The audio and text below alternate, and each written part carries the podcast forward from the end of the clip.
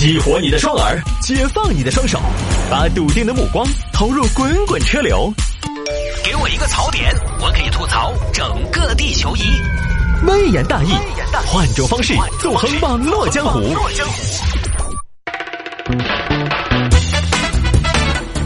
欢迎各位来到今天的微言大义，要继续跟您分享网络上一些热门的、有意思的小新闻。我们来看这个啊，香港富婆网恋被骗一点八亿港元。这是一起建国以来金额最大的网恋诈骗案。来看嘛，事情发生在香港。香港一位有钱的阿姨今年六十六岁，丈夫呢前些年去世了。你看，跟那些什么重金求子的骗子的广告说的是一样一样的，只不过呢年纪偏大。一个女人嘛，日子还得往下过，有时候呢需要个伴儿。丈夫去世之后一年多，这位阿姨呢就通过某约会网站认识了一名自称在外地工作的英国工程师男子。你好啊，靓仔。Hello，What's your name？哦，你係一个外国人吗？Yes。哦，巴士。誒，你係哪个国家的人呢？我是一个英国人，我從小在曼彻斯特长大。你可以叫我的托尼，我是一个工程师。这边一听英国人工程师可以噻，那就继续交往。哎，托尼啊，你介唔介意我係一个老太婆呢？No，我不介意。爱情我觉得不分年龄，那你介唔介意我之前有一个老公呢？No，我不介意，谁都有从前嘛，往事就不要再提。按照你们那边的一个歌手唱的歌，就应该这么说。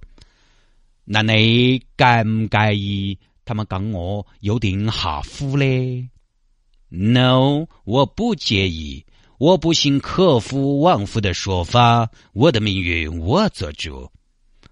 Darling，你真的好好啊，女人嘛，那个东西而且六十多了，她其实更多时候呢，需要的是一种心灵上的慰藉，所以呢，有点甜言蜜语，哎，就很舒服了，每天晚上睡得也香了。他其实并不需要很多，就是实质性的一些东西啊。两个人于是在网上恋爱了，每天也用英文交流。Good morning, honey. Good morning, honey. Bye, honey. I love you. I love you too. Bye. 原谅我啊，英语水平只能对话到这儿了。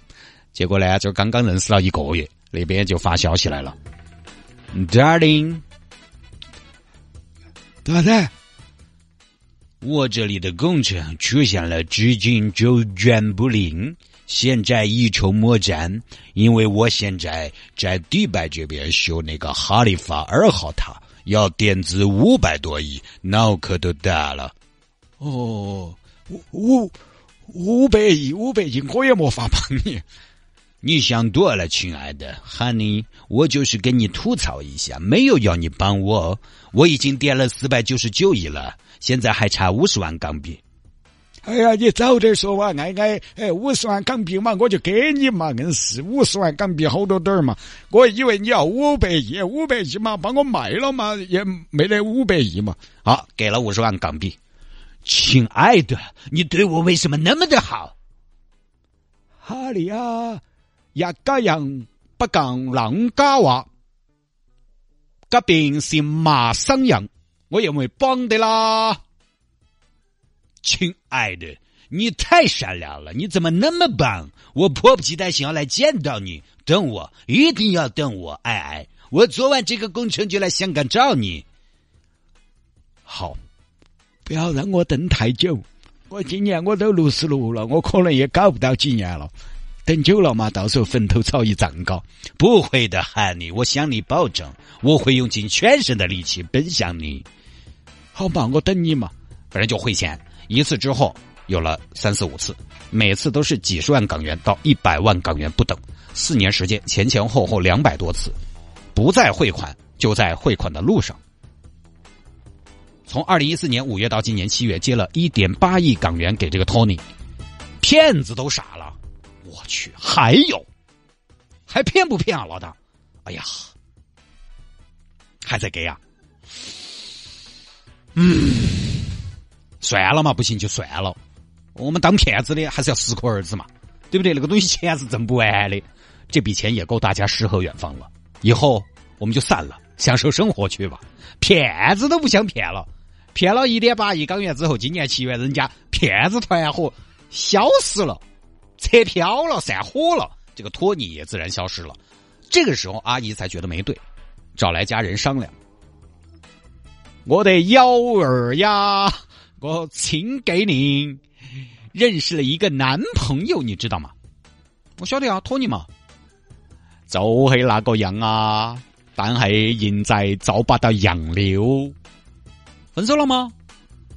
冇啊，没得分手的征兆，突然就消失了，联系不上了。哎呀，我的老母亲啊！我知道了，他一定是出差没带手机吧？不是幺儿，我咋觉得我遭骗了呀？这儿家里边一商量，觉得被骗了，报警。现在当地警方已经跟进来调查此事，不过呢，目前还没有人被捕。哎，你不要说这个事情，其实还麻烦，你连对方是哪个，从哪儿的人都不晓得。现在可能只能查询一些账号，但是他这个账号呢给的非常复杂，他给了啥子东南亚很多个国家的账号，还有英国的账号、美国的账号，各个国家的账号都有，所以这种很有可能是跨国作案，这种要抓起来其实还有点麻烦。这个情感骗子呢分享的很多了，这次呢也是因为这个数额十分巨大，超出了我们的想象，对吧？你通过这个事情，我们换个思路想一下，啊，也是因为人不在了。就是什么呢？人消失了。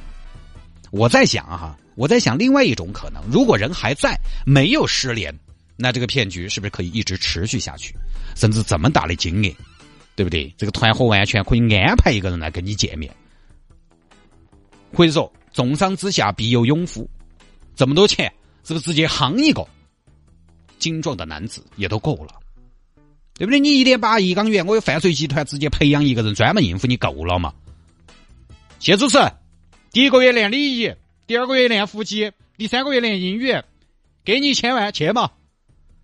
这就成了真真假假，假假真真了。而且你还没什么借条什么的，对吧？你借钱给别人，你面都没见，你怎么给借条嘛？